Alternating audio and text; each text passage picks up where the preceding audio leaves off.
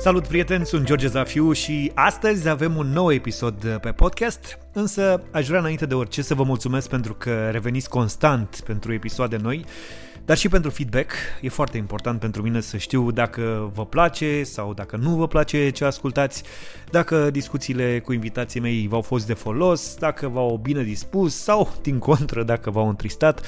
De asemenea, orice sugestie pe vreun subiect anume sau pentru vreun invitat e binevenită. Important este să ascultați cu plăcere noile podcasturi și să vă întoarceți aici de fiecare dată cu zâmbetul pe buze pentru că așa ați plecat ultima oară când ați fost. Astăzi am o invitată specială pe Amalia Năstase, doamna Amalia, mai nou în social media.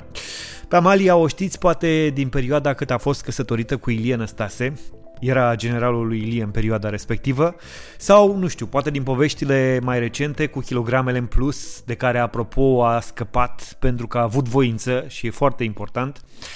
Are trei copii, e căsătorită cu Răzvan și împreună cu acesta aduce foarte mult bine în uh, viața copiilor care chiar au nevoie de ajutor. Cred că de aici o știți cel mai bine dacă stau să mă gândesc, pentru că Amalia e implicată în foarte, foarte multe campanii umanitare, reprezintă vreo trei fundații, chiar nu știu cum își împarte timpul, pentru că are și propriile afaceri în comunicare și nu numai. Vă spun, e complicat să fie Amalia Năstase, poate după ce trece nebunia asta o să o invit să ne spună povestea ei. Până atunci însă, vă rog, vă invit să ascultați episodul de astăzi ca să aflați ce face în perioada asta de pandemie, cum e viața în 5 non-stop în aceeași casă sau cum face față, de exemplu, provocării legate de gestionarea tuturor fundațiilor și a propriilor afaceri și așa mai departe. Vorbim și de spitale și despre respectarea procedurilor de acolo, despre ce o să facem după pandemie și mai ales dacă vom învăța ceva sau nu din nebunia asta. Urmează 30 de minute foarte mișto cu doamna Amalia. Am fi putut vorbi încă de 15 ori eh, pe atât, dar timpul e prețios și ne-am limitat doar la 30 de minute. Enjoy! Bună, Amalia, ce faci? Bună, bună, Zaf, bine. Ce să fac? Aici, pe acasă. Tot pe acasă, tot pe acasă? Pe săraca mama. Cum, cum, cum reziști în perioada asta? Copii, soț, te piedici, ca să zic așa, de da, ei la fiecare... Ne par oameni de treabă, știi? Adică să... Uh, măi, noi stăm uh, foarte mult în, uh, noi stăm foarte mult împreună, știi, și stăteam și înainte de, de uh, criza asta, de nebunia asta. Și uh, pentru noi nu e o schimbare fantastică, pentru că în afara faptului că nu mai ieșim din casă, noi mm petrecem mult timp împreună, iar um, eu cu copii avem o relație foarte strânsă, știi? Și uh, noi cinci suntem așa o... O gașcă. O, o gașcă care și înainte, adică noi oricum râdeam la mimuri împreună și înainte, acum îți dai seama, sunt mult mai multe. Uh, iar uh, faptul că, adică eu am încercat să scot fetele din, uh, știi că ele intră fiecare în grupul ei, intră în câte o paranoia de asta, vai, nu o să mai ieșim, vai, ce o să mai faceți? Le-am zis, voi, voi oricum stăteați mă pe Netflix în weekend, decât să ieșiți, voi, voi vedeați un, deci nu s-a schimbat nimic. A, zice, da, mi-a zis Emma, da. Cam așa e, știi? Adică trebuie să încerci să scoți copiii din nebunia de grup de pe unde intră ei, știi? Și mie mi-a fost foarte ușor să le scot, să le spun, păi stau puțin, că voi oricum stăteați pe Netflix și vă uitați, avem curte, ieșiți afară când vreți.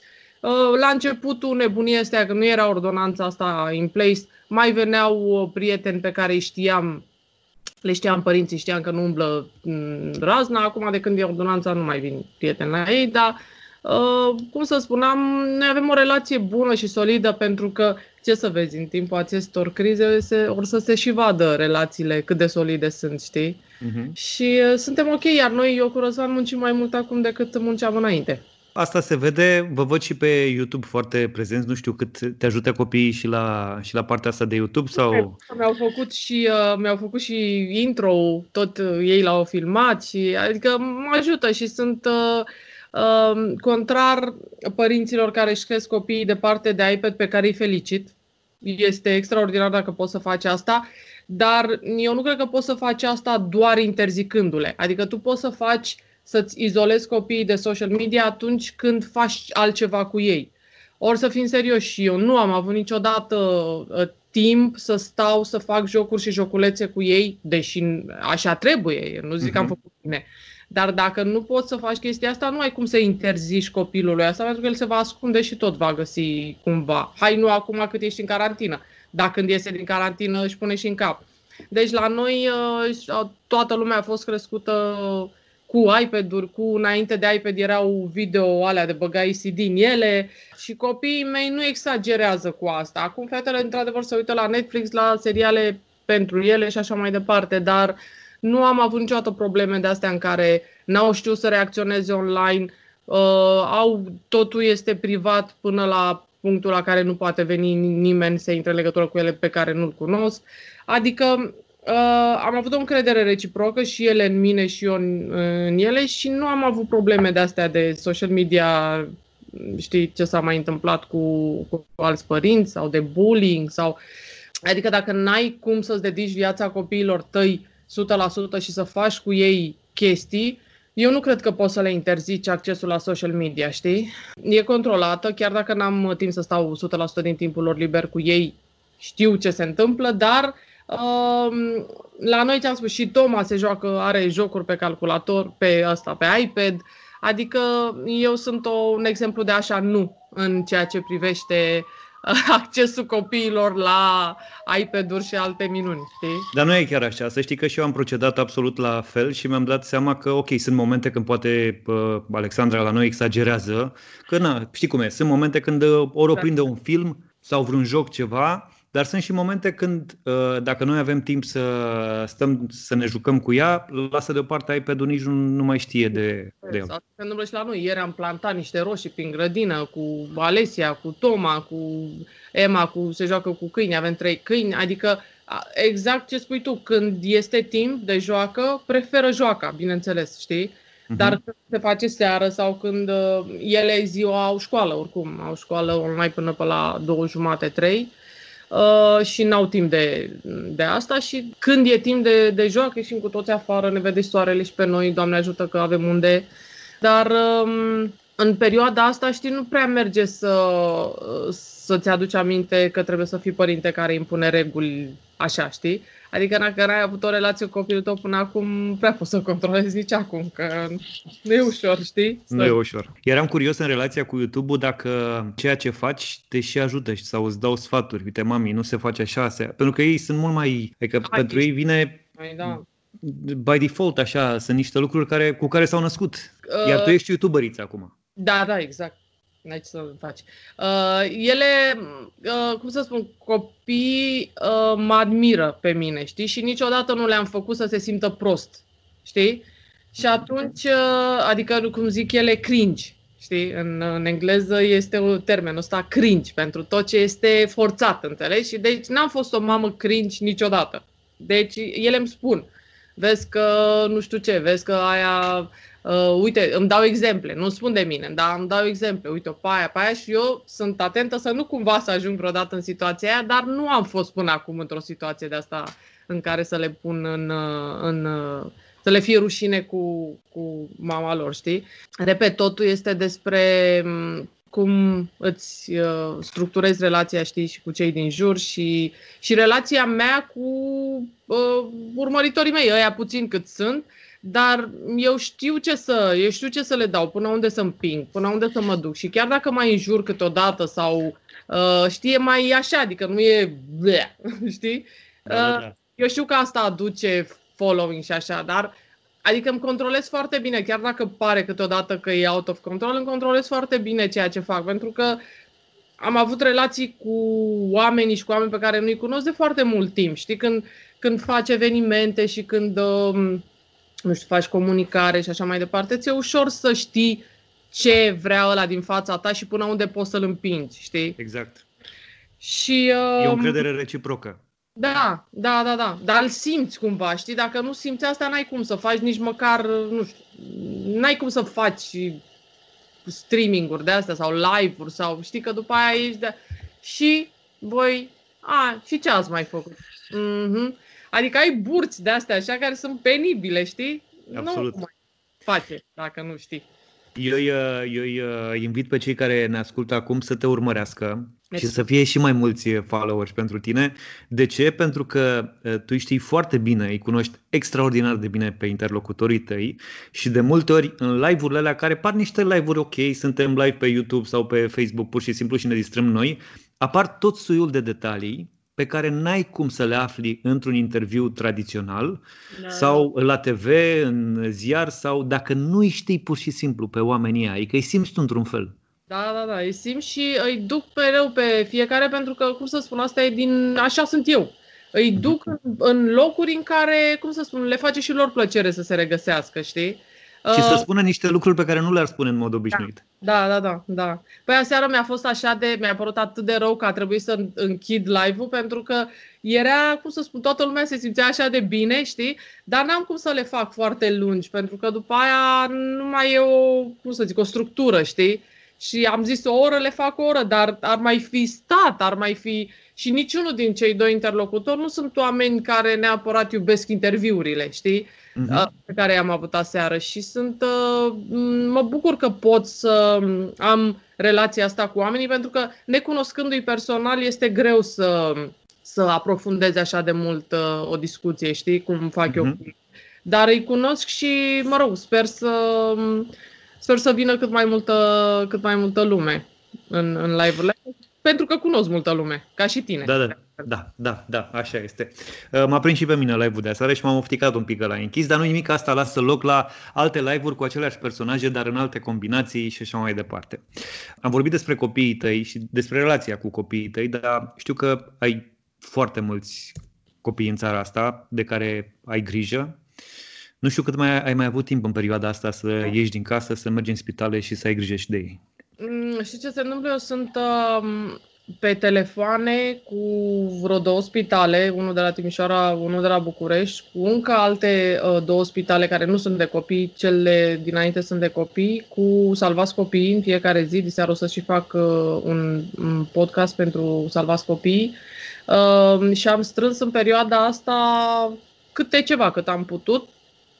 Dar uh, noi avem în fiecare zi uh, telefoane și videoconferences pe una dintre cele trei fundații pe care le reprezint, pentru că îți dai seama că toată lumea ne cere chestii. Pe, și la Salvați Copii, și la Fundația pentru Copii Ronald McDonald. Uh, fetele de la Renașterea au dus acum două zile și ele uh, echipamente de acelea din cap până în picioare uh-huh. pentru Spitalul Fundeni. Um, peste tot e nevoie și noi încercăm între noi să vedem cum putem um, uh, cheltui ce aveam deja în buget pentru spitale. De exemplu, la uh, Ronald McDonald aveam niște bani în buget pentru ajutorarea spitalelor și am decis să dăm 60.000 de euro pentru uh, uh, asta, secția de ATI pe care o vor face la Ana Aslan. Ana Aslan. Că Asta nu are legătură cu copiii per se, dar în situația asta ai nevoie ca oamenii care se îmbolnăvesc, care pot fi și doctori, care pot fi și părinții acestor copii, să aibă unde se trata. Pentru că situația spitalelor din România e știută de toată lumea și dacă ajungi să fii intubat într-un spital clasic din România, nu știu câte șanse Șansele ai. sunt mici toate nosocomialele pe care le-am ignorat timp de 30 de ani cu brio, orice s-ar fi întâmplat peste noi, noi am rămas cu aceeași ignoranță față de acele infecții intraspitalicești. Nu știu ce Dumnezeu ar mai putea să ni se întâmple să facem ce trebuie să facem ca secțiile de terapie intensivă să nu mai fie în pericolul ăsta, știi? Și atunci, da, uite, deci în fiecare zi noi facem tot felul de telefoane ca să strângem bani, ca să donăm spitalelor care au nevoie. Cătălin Tolontan spunea zilele trecute într-o discuție că în perioada asta e mai sigur să te tratezi într-un cort decât într-un uh, spital, păi că te duci pentru ceva și pleci cu, cu totul altceva. Păi tu de ce crezi că se fac atâtea corturi? Exact. Poate ăsta e motivul. Copiii ăștia despre care vorbești au nevoi speciale și într-o perioadă normală uh, a vieții da. lor și a vieții noastre. Mai reușești să strângi mai lumea generoasă, să mai gândește la ei, la ei în perioada asta când nu prea Cam nimeni nu mai vrea să bage mâna în buzunar, că știe că urmează o perioadă grea. Cea mai grea uh, slujbă este să menții standardele pe care le-ai oferit copiilor până acum. Înțelegi? Și până acum și salvați copiii uh, a reușit pentru că are o prestanță ca și organizație, știi? Pentru că asta tot spun tuturor. Când, și că toată lumea zice, a, nu mă, nu donezi o bancă, nu știm unde se duc, nu știu ce. Asta este o alintătură. Dacă vrei să știi unde se duc banii tăi, te uiți frumos pe, pe website-ul organizației respective și te uiți la declarația financiară și la auditul pe care fiecare trebuie să-l aibă. Dacă tu ai văzut un audit în care ai încredere, adică un audit în care ai încredere este unul dintre Big Four, uh-huh. Pentru că dacă ești o asociație mare care strânge o grămadă de bani, te duci la Big Four, pentru că, uite, de exemplu, pentru și pentru Salvați Copii și pentru Ronald McDonald, ei o fac foarte ieftin, nu costă foarte mult pentru că este CSR și pentru ei. Deci dacă tu vrei să știi ce se întâmplă cu banii, te duci la ăștia, le cauți raportul și auditul financiar și vezi ce s-a întâmplat cu banii. Tu vezi cât au ăia salariile, vezi cât au cheltuielile extra și acolo decizi. O dacă ăla are salarii 70% din așa sau nu e ok. Dar nu poți să te alin să spui, știu, eu nu dau bani, că eu nu știu, că se fură. Păi du-te și vezi că din toate fundațiile sunt câteva care fac chestia asta și o fac în fiecare an și îi costă și timp și bani, dar o fac pentru că te respectă. Iar Salvați Copii este una din aceste organizații în care lumea are încredere, înțelegi? Și firmele au încredere să doneze. Ei au strâns bani ca să... Uh, ei au grijă de vreo, cred că aproximativ 5.000 de copii în programul Școală după școală, pentru care facem Festivalul Brazilor de Crăciun în fiecare da. an. Și îți dai seama că acei copii veneau la școală și li se dădea o masă caldă pe zi. Au găsit ce au muncit și sunt non-stop la birou, cei de la Salvați Copii, ca să le asigure în continuare acestor copii o masă pe zi. Nu e ușor. Deci oamenii ăia cred că n-au mai dormit ca lumea de, de când a început această criză. E, este o muncă în subteran care nu se vede, dar pentru ei care depind de asta, pentru ei se vede și se simte. Și uh, vreau să-i felicit pentru că eu știu cât de mult muncesc și la fel uh, Uh, și la noi la Ronald stăm cu spitalele, pentru că am, am dat cele două case, le-am dat spitalelor, cel din Timișoara și uh, Grigore Alexandrescu de la București. Sunt hotel, Pen- practic. Le-am făcut pentru doctorii care nu mai merg acasă, pentru că ce se întâmplă, doctorii stau 15 zile și 15 zile, ca să fie sigur că nu se întorc în spital cu corona. Și atunci, la 15 zile, în loc să doarmă pe canapele și pe fotolii pe acolo, le, le-am dat cele două case la dispoziție și stau în ele, înțelegi? Dar și asta trebuie să am făcut niște protocoale, că nu e ușor, nu-i dai casa așa ca la, știi, ca la Constanța. Ia, și, și sunt um, oamenii din spatele acestor fundații muncesc non-stop pentru că sunt foarte multe lucruri de făcut și uh, noi încercăm să coordonăm cât de mult putem și să ajutăm cât de mult putem, dar e foarte multă muncă în perioada asta, știi? Eu am crezut inițial că momentul colectiv va fi un moment zero pentru spitalele din România, pentru tot sistemul medical. Eu. Crezi că asta ar putea fi un, o altă încercare de moment zero să scăpăm naibii de toate lucrurile astea care ne urmăresc și de faptul că până la urmă, uite, găsești bani să faci. Adică până la urmă în privat niște oameni care se ocupă de niște business-uri adevărate și administrează corect niște fundații, reușesc să ridice un spital, să facă, uite, zilele astea, înțeleg, să face un, un spital de asta de campanie în, la Elias, care poate rămâne în picioare după aia și să funcționeze. Crezi că scăpăm și reușește cineva din statul român să, să, să, să treacă mai departe și să facă ceva din, din sistemul medical? Sincer, sincer, uh, eu cred că până când nu o să avem niște, uh, cum să zic, la nivelul de conducere a societății, și nu mă refer numai la politic, ci cei care conduc societatea, până când nu o să înțelegem că dacă nu ai protocoale pentru tot, noi o să murim ca proștii, nu o să se întâmple nimic în România și nimic nu va schimba România. Uh, uite-te, în spitale ei sunt ca, uh, știi, găinile alea fără cap. Când se întâmplă orice, noi suntem ca găinile fără cap. Înțelegi? De uite așa, alergăm de nebun, pentru că nu e ca în America să ai dracu o foaie, o perete, care se numește protocol. Bună, protocol de dezastru, bună, protocol de cutremur, bună, protocol de infectat, protocol de răcit, de diaree, de... ăia au protocol pentru orice. Și noi râdem de, mamă, ce prost sunt americanii, Puh, ce prost sunt ei, bă, că... Cum mă să ia protocolul de fiecare dată când vine unul cu diaree la spital? Da, ia, pentru că americanul nu e prost. El știe foarte bine că nu mai respectând protocoalele, tu poți să nu greșești. Ca ăla de la avion. Păi cum ar fi ca la noi știi cum e? Cum e pilotul ăla cu cartea când uh, începe să exact. își pregătească, că ia mai două de acum că am făcut de 100 de ore asta, știu. Păi cum ar fi? Așa e și la noi, peste tot. Și fără să se supere nimeni. Până când nu o să înțelegem că nu suntem mai presus decât protocoalele, nimeni, o să se tot întâmple chestii. Și nu, eu nu cred că după chestia asta ei își vor reveni. Și vor zice, da mă, e vina tuturor, că eu nu arăt aici pe X sau pe Y. Este și vina mea că am acceptat să mă duc în spitale în care nu se uh, uh, urmează protocoale, știi? Adică toți trebuie să cerem asta. Peste tot. Uh, spuneau astăzi, că, uh, azi ieri, că au fost ăștia, a intrat armata în spitalul de la um, Suceava și uh, oamenii au spus exact așa au spus. Doctorii de acolo sunt răsfățați. Nu vor să poarte echipamentul cum trebuie. Păi nu se poate așa ceva, George. Deci nu se poate așa ceva. Da. Păi tu știi cum este în America sau în Germania sau... Că ne mirăm toți de ce are Germania așa de puțin morți. Păi are că ea stau drepți la tot. Ei au niște reguli din care nu ies.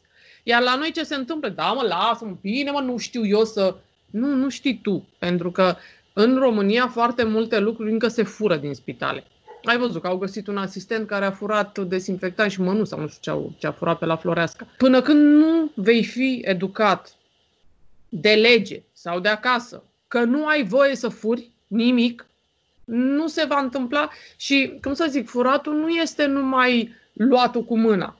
Furatul este și când uh, uh, iei bani și faci altceva cu ei, când uh, uh, zici că faci anumite chestii și faci altceva cu ei, totul este furat. Și până când nu te învață mama ta sau legea că nu ai voie să furi, noi nu o să ne facem bine și nu este vina românilor. Pentru că toată lumea zice, a, românii sunt hoți. Nu e adevărat.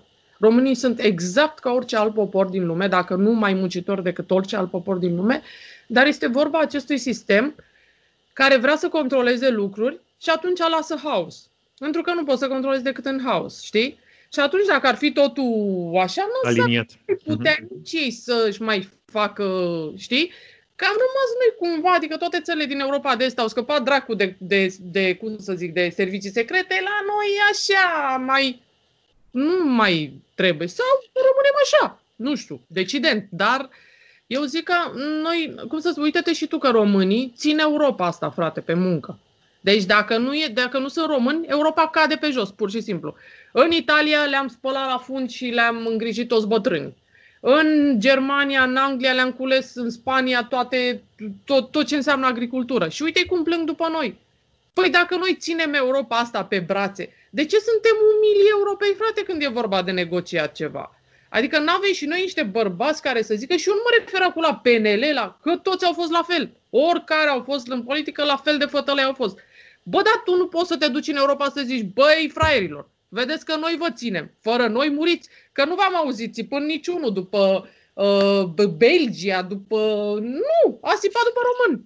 Deci haide puțin să, să stăm pe două picioare, să fim mândri de ceea ce putem să facem. Deci nu românul e de vină, este de vină sistemul, care lasă lucrurile, uh, cum să zic, le lasă intenționat așa în haos, ca să ne poată amesteca mai bine pe toți, știi? Să le poată controla, de fapt. Exact. Sper să nu lase și sistemul economic după toată perioada asta. Cum crezi că o să trecem peste?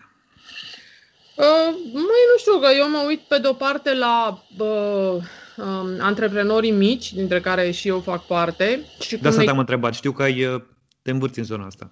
Cum ne chinuim să, să ținem și bruma de angajați pe care o avem, cum ne chinuim să găsim, adică știi, în, în România a fost lăsat um, după Revoluție să treneze prostia aia pe care ne-a băgat-o Iliescu în cap, că um, uh, burghezii ăștia care fac afaceri, patronii, patronii sunt uh, răi și fură, știi? Uh-huh. Pentru că unii dintre ei au furat pe persoană juridică, știi? Dar puterea unei economii este dată de cum să zic, de întreprindere mici și mijlocii, pentru că alea sunt masa de mijloc, știi? Iar uh, noi angajăm foarte mulți oameni, facem foarte mult uh, plus valoare, știi? Și lumea ar trebui să înțeleagă și să se să, să existe o colaborare între, între deținătorii de business mic și mijlociu și angajații lor și pentru că nu toată lumea vrea să tragă țepe, să, dar pur și simplu suntem atât de strangulați de tot felul de taxe și impozite și care, care nu se pun la corporațiile alea mari. Înțeles? Se pun la amărâții ăștia, pentru că o corporație mare își externalizează profitul și îi, per, își permite să plătească și un milion de alte taxe, pentru că oricum nu le plătește cât trebuie pe toate.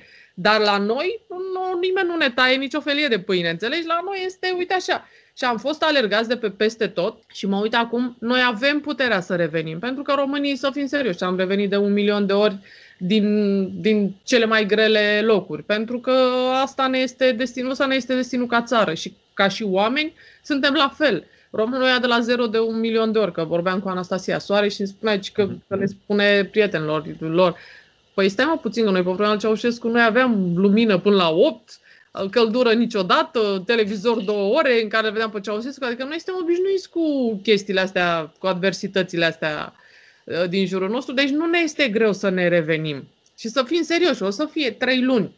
Dar după aia o să și nu are cum să se termine pământul. Și dacă se termină pământul, iarăși nu avem ce să facem. Deci uh, noi o să ne revenim. Dar avem nevoie de înțelegere și de uh, statul român uh, să nu ne trateze ca pe niște hoți ordinari. Pentru că noi numai așa ne simțim. Cei care avem IMM-uri și, uh, cum să zic, și self-employed, avem impresia că tot timpul suntem niște hoți alergați de, nu știu, ANAF, de, știi? Avem nevoie de o schimbare de atitudine în, în, în această privință, știi? Să, să colaborăm cumva, nu să, nu să doar să ne apărăm. Câteodată ai senzația că statul te fugărește și tu trebuie să te, pe lângă faptul că trebuie să te gândești ce să faci în businessul al tău micuț, trebuie să și te și ferești de că el statul aruncă cu ceva în tine permanent. Da, da, tot timpul tu ești hoț. Ești uh, exact. înainte să fii, uh, să te dovedești că nu ești vinovat, știi? Aici văd eu cea mai mare necesitate de schimbare. Aș, aș vrea ca statul să aibă mai multă încredere și nu doar declarativ, ci să încerce să, să injecteze niște capital pe care să fim serioși, o să-l împrumute din, din de oriunde, să injecteze niște capital în ajutorul, fie că e ajutorul pentru salariații acestor firme, cum au zis că fac, fie, adică americanii au ieșit din criza de, din 2008 injectând masiv bani în creditare, înțelegi? Spre deosebire de Europa, care a înghețat toată creditarea.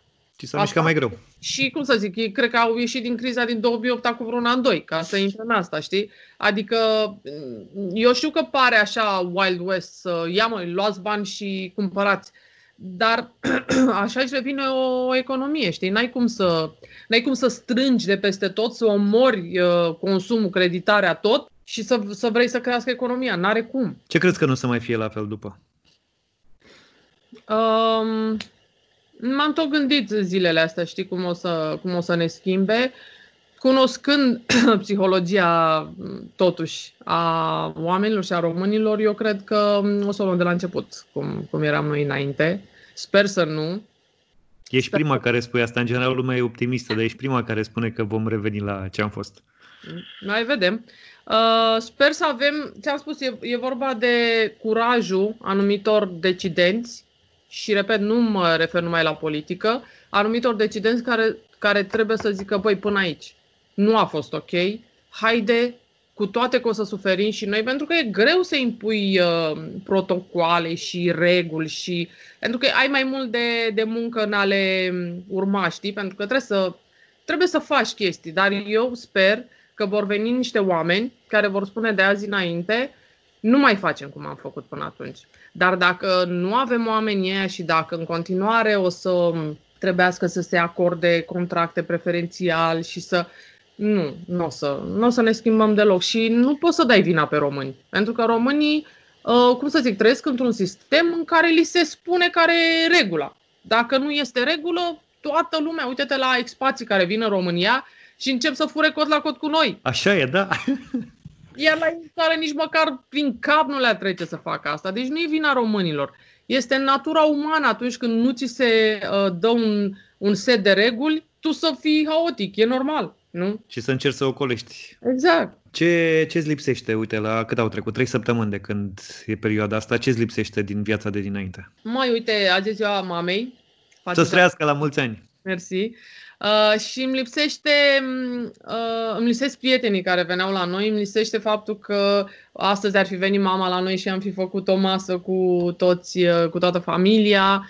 Uh, îmi lipsesc mult uh, grătarele pe care le făceam prin curte cu prietenii, asta îmi lipsește, dar e pentru o cauză, cum să spun, bună și trebuie să stăm acasă, că dacă cu cât mai mult ne răsfirăm, cu atât mai mult o să stăm în casă. Deci înțelegem și nu suntem copii răsfățați să ne dăm cu fundul de pământ că nu mai putem. Mai putem că au putut aia prin război. Putem să stăm și noi acasă. Măcar atât să facem. Nu știu, am senzația pe zi ce trece că o să ne vedem doar pe ecranele astea mai mici sau mai mari. Păi, ai văzut că vorbeam aseară cu Andrei, cu Smiley și spuneam, băi, eu când o să treacă toată criza asta, sincer, o să reduc foarte multe dusuri la întâlniri, pentru că multe se pot face foarte bine și așa. Și n-are rost să cheltuiești benzină, mașini, parcări, timp, când poți să le faci pe, pe orice, pe Skype, pe Zoom, pe ce le face, știi? Adică lucrul ăsta este un lucru bun care o să ne rămână din această criză. Știi, multe întâlniri se pot face fără să te mai deplasezi, uh, știi? This meeting could have been an email, știi, cam așa. Da, da, da. da, da, da, da. Multe din întâlniri pot să fie o întâlnire de asta între oameni pe Skype și... Să se rezolve și să nu poluezi, salvezi din timp, o exact. groză de alte lucruri. Exact, exact. Amalia, te mai caut eu dacă nu ieșim uh, atât de repede din, uh, din starea asta. Aici mă găsești pentru că fiecare pe experiență a mea, a ta, a celor cu care vorbesc aproape zi de zi, eu cred că o să ne ajute să ne adaptăm fix la perioada asta și să ieșim mai ușor cumva împreună din, uh, din ea. Ne adaptăm, în are eu, nu, eu nu mi-am făcut niciodată probleme că nu o să... Dacă ne ajută Dumnezeu să fim sănătoși, orice se poate. Și noi, eu am luat-o de la 0 de 100 de ori, toată lumea a luat-o de la 0 de foarte multe ori.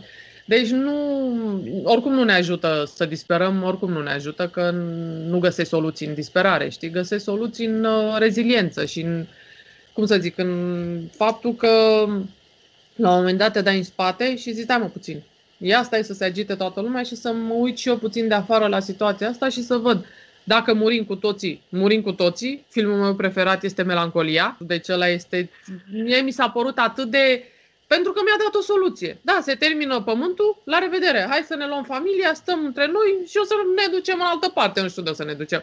Deci nu poți să disperi când toată lumea e în aceeași situație. Suntem toți în, în nebunia asta. Hai să încercăm să ajutăm pe cei care într-adevăr n-au de mâncare, sunt disperați din din, din diverse motive din care noi nu suntem. Deci asta, asta este obligatoriu să facem toți dintre noi, să ajutăm câte, nu știu, un bătrân, un copil care nu mai are uh, uh-huh. ca. Dar în rest nu putem să ne facem scenarii de astea apocaliptice și să ajungem la nebuni, pentru că vom reuși să o luăm de la început și vom, sper eu, că vom învăța multe lucruri din această criză. Te pup și te aștept cu următorul episod în social media ca să vedem ce mai face doamna Amalia.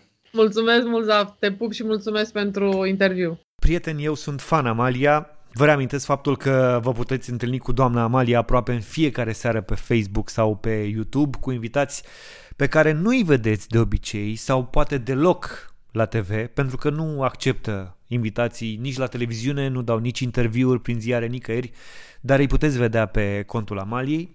Cât despre podcastul meu, revin curând cu invitați faini și povești din pandemie. Dacă v-a plăcut, nu uitați să spuneți și prietenilor, să dați un share eventual dacă e cazul, iar către mine să veniți cu orice gen de feedback. Ne mai auzim. Sunt George Zafiu, numai bine!